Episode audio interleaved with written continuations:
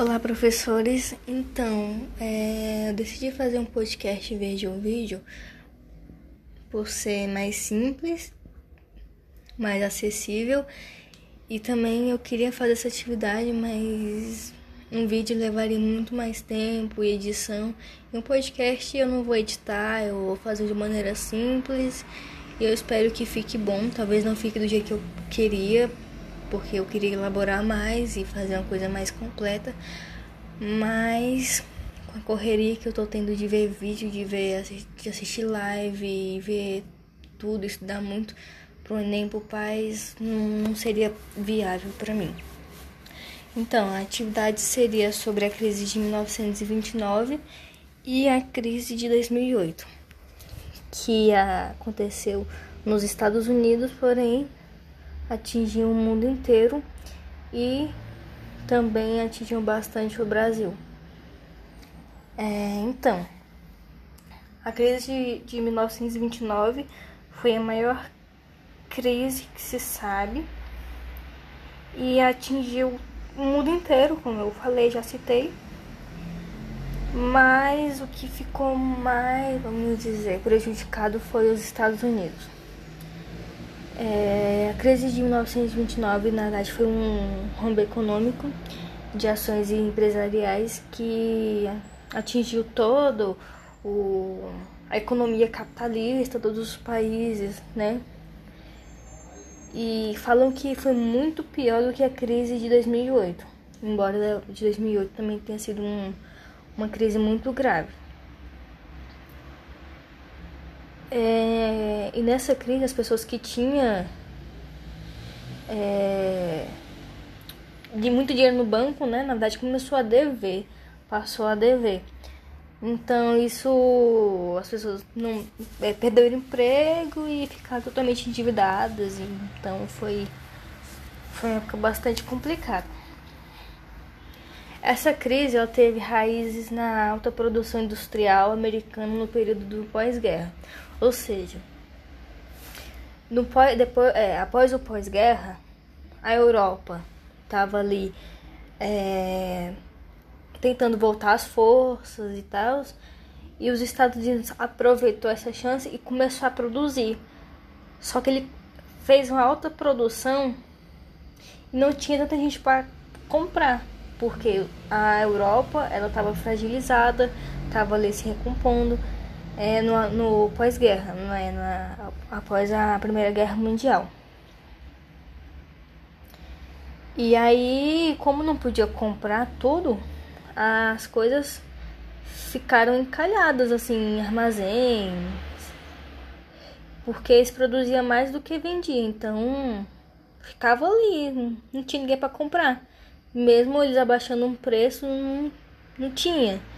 E os preços caíram muito, mas aí as empresas começaram a falir, e aí teve grandes prejuízos, bancos começaram a falir.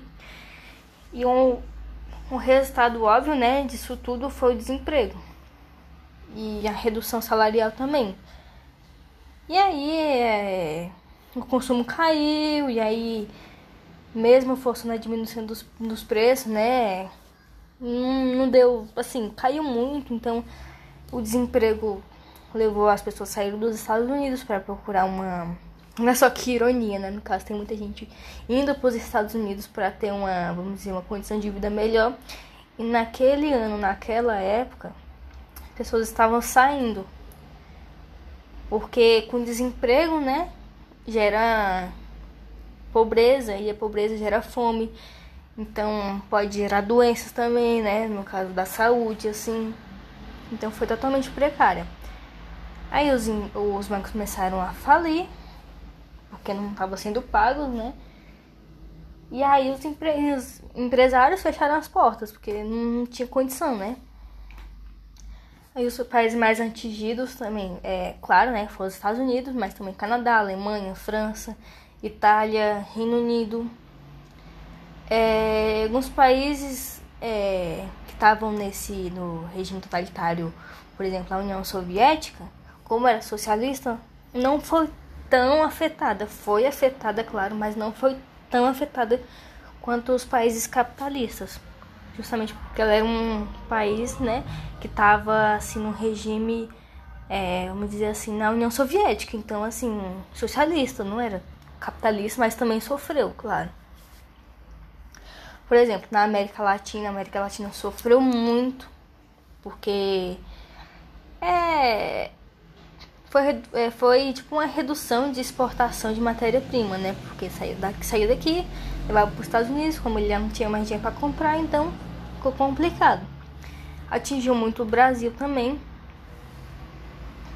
que o, o Brasil nessa época exportava muito café e entrou em queda o preço do café, por exemplo. A saca de café nessa época era cotada com em 200 mil réis. Já em 1930, final de 1929, o seu preço era 21, 21 mil réis. Ou seja, hum, caiu e mesmo assim não tinha gente para comprar. Os Estados Unidos não tinham como comprar, a Europa não tinha como comprar. Então, é, foi também a. Isso também abriu é, um cenário assim para a chegada do Getúlio Vargas em 1930. E eu, se eu não estou enganado, também acho que foi essa época que queimaram café, porque não tinha gente para comprar. Então, assim, foi uma coisa mundial. Agora vamos para a crise de 2008. A crise de 2008 aconteceu no governo do Barack Obama. Seja, tem pouquíssimo tempo, tem 12, 12 anos e meio e ela foi a pior crise desde a Grande Depressão, né? Desde a crise de, de 1929. Como é que foi isso? Ela foi, é, essa crise foi devido ao estouro de uma bolha imobiliária dos Estados Unidos, que foi causado por um aumento de, dos valores dos imóveis, que não foi acompanhada pelo crescimento da renda da população.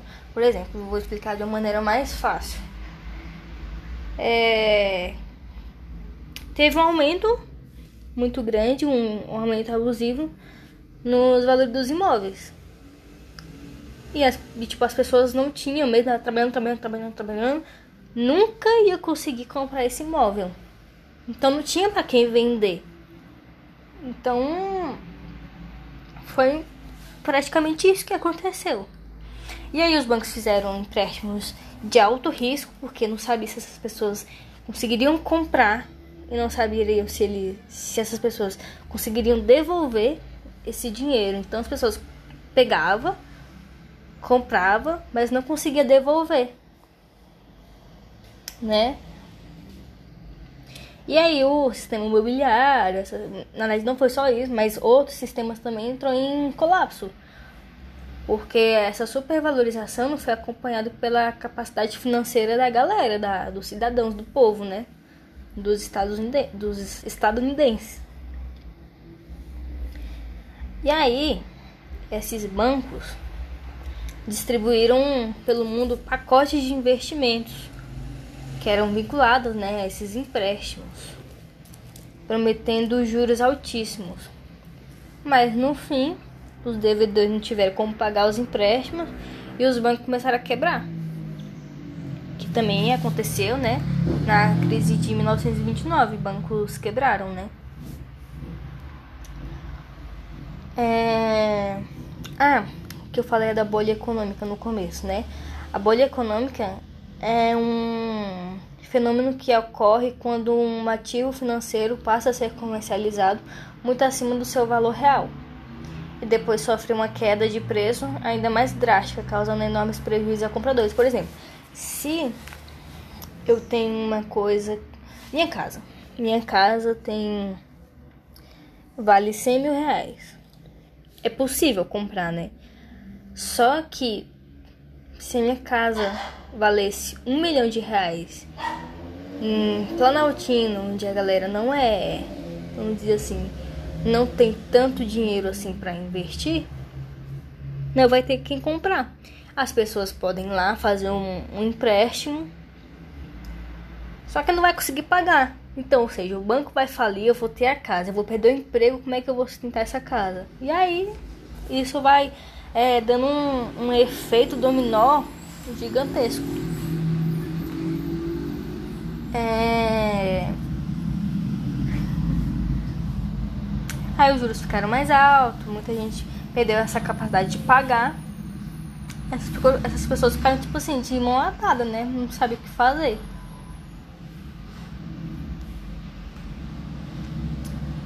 É...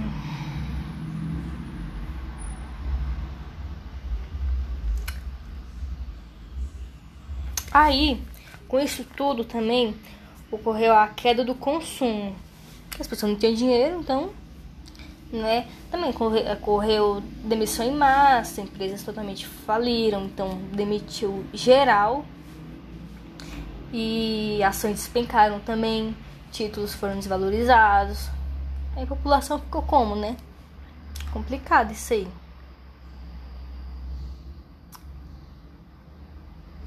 E aí o que eu quero destacar aqui também é a mesma coisa da crise de 1929 não foi só um setor, não foi só o banco, não foi só é, o, a questão imobiliária. Foi tudo, né? Porque o desemprego disparou, como eu falei no outro. Desemprego disparou. Começou a todo despedaçar.